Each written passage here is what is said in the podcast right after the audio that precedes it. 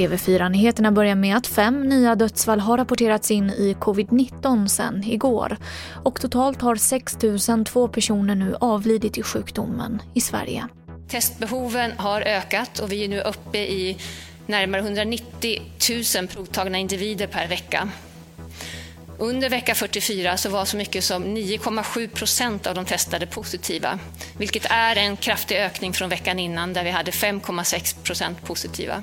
Det sa Karin Tegmark Wisell vid Folkhälsomyndighetens pressträff i eftermiddags.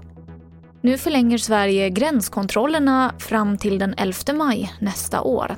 Och det här gör man för att förstärka landets säkerhet och förhindra terrorattentat.